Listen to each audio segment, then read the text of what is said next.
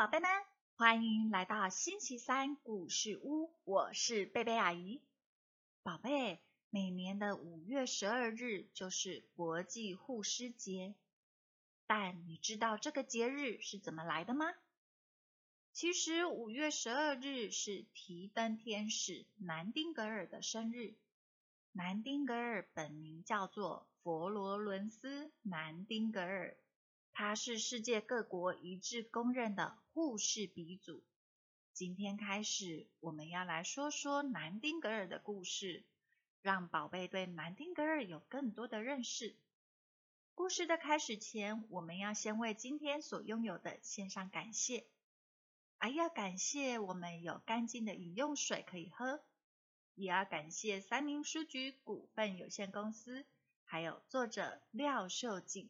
同意阿姨在网络上面读这一本很棒的故事书。接下来我们准备进入故事喽。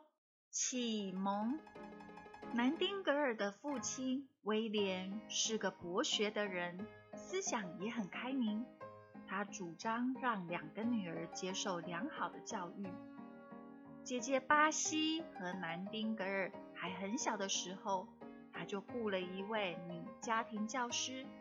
带着他们读书识字，并负责教导他们音乐与绘画。那时候的有钱人以及上流社会人士都会用这种方法来教育子女的。当南丁格尔十二岁的时候，威廉决定亲自教授他们文法、数学、历史和各国的语言，例如希腊语啊、拉丁语。德语、法语、意大利语等等。至于缝纫、刺绣的方面，则由母亲法尼来指导。威廉对女儿的期望很高，所以上课时极为严格啊。巴西最怕上课，常常对母亲抱怨说：“哦，为什么我和佛罗需要读书呢？”他喜欢做家事。宁可帮忙母亲插花啊，或者接待客人，却不喜欢静下心来念书，所以总是借故咚咚咚咚咚逃学。南丁格尔则刚好相反，他读书很认真，喜欢在书上做注解，而且对读书非常的有兴趣，经常一大早就起来研读功课。数学更是他最擅长的科目。威廉见他如此的勤奋，高兴之余就更加尽心的教导他啦。于是他很快的就读完了英国、罗马、德国、意大利、土耳其的历史。他的语文能力也很强哦，不久就养成了用法文写日记的习惯，还称自己的日记是。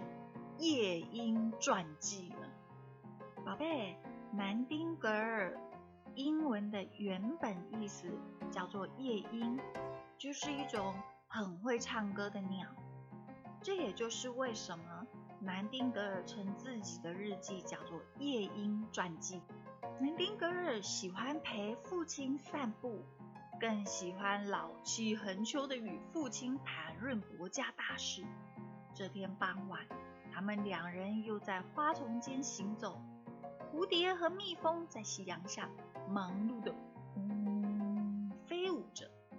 他突然很严肃的开始发表议论：“当今的内务大臣实在是太不像话了。”威廉觉得很有趣，就问他：“咦，为什么呢？”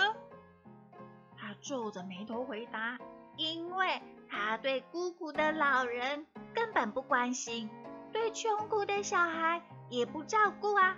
我不喜欢他。威廉开怀的笑了起来，搂搂他的肩膀说：“难得你有这样的想法。的确，一个国家的官员是应该为人民服务的。看来内务大臣应该请你去当顾问哦。”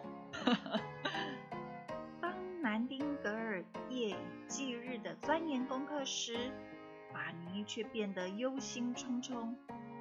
他自己从小在优渥的环境长大，特别喜欢应酬，只希望两个女儿打扮得漂漂亮亮的，熟悉社交礼仪，能够认识一些富贵人家的青年，将来可以嫁个好丈夫。如今，他看到南丁格尔把心神全都拿来用功读书，还常常挑灯夜战，忍不住觉得担心。他想，要是佛罗伦斯能像巴西那样，该有多好啊！她也不止一次对丈夫唠叨：“威廉，我可不要佛罗伦斯变成的书呆子哦！你灌输他那么多的知识，又有什么用呢？我啊，只希望他们接受基本的教育，然后找个好对象结婚。”快快乐乐的生活就好了啦。但是南丁格尔一点都不向往那样的生活方式。他不认为每天打扮的漂漂亮亮，然后找个有钱有势的人结婚，是他想要的人生。他私下想：哦，那种枯燥乏味的生活有什么意义呢？那样活着。将是多么无聊，多么浪费时间啊！每次他看到巴西和童年的朋友们在一起喧哗笑闹，就感到好寂寞、好无助哦。因为他并不喜欢像他们那样，可是为了南丁格尔家高贵的声望。他不得不维护身为淑女的风范，装出喜悦快乐的样子。其实他也弄不清楚自己到底是怎么了。偶尔巴西也会称他为怪物。他也曾经为此坐立不安的想：哦，我是不是真的像姐姐说的，是一个古怪的人啊？否则，为什么我不能跟他们一样无忧无虑的享乐呢？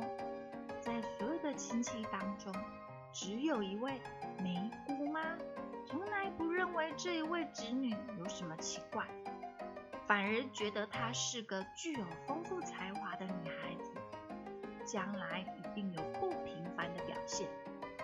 因此总是鼓励她，称赞她。梅姑妈是威廉的妹妹，而且嫁给了法尼的弟弟，所以对南丁格尔来说，她既是姑妈也是舅妈。不过，梅姑妈虽然觉得与南丁格尔特别投缘，却从未想到自己将在侄女辉煌的人生中扮演一个重要的角色。宝贝，听完今天的故事。你有没有发现佛罗伦斯南丁格尔很爱读书呢？爱读书的习惯也变成改变他生命的重要原因之一哟。我们在接下来的故事里会常常发现阅读对南丁格尔的影响。阿姨也要求主来祝福所有的宝贝都有阅读的好习惯。祷告奉主耶稣基督的名求，阿妹。好喽。那么我们今天的故事就说到这边，下个星期三再见。耶稣爱你，也爱你，拜拜。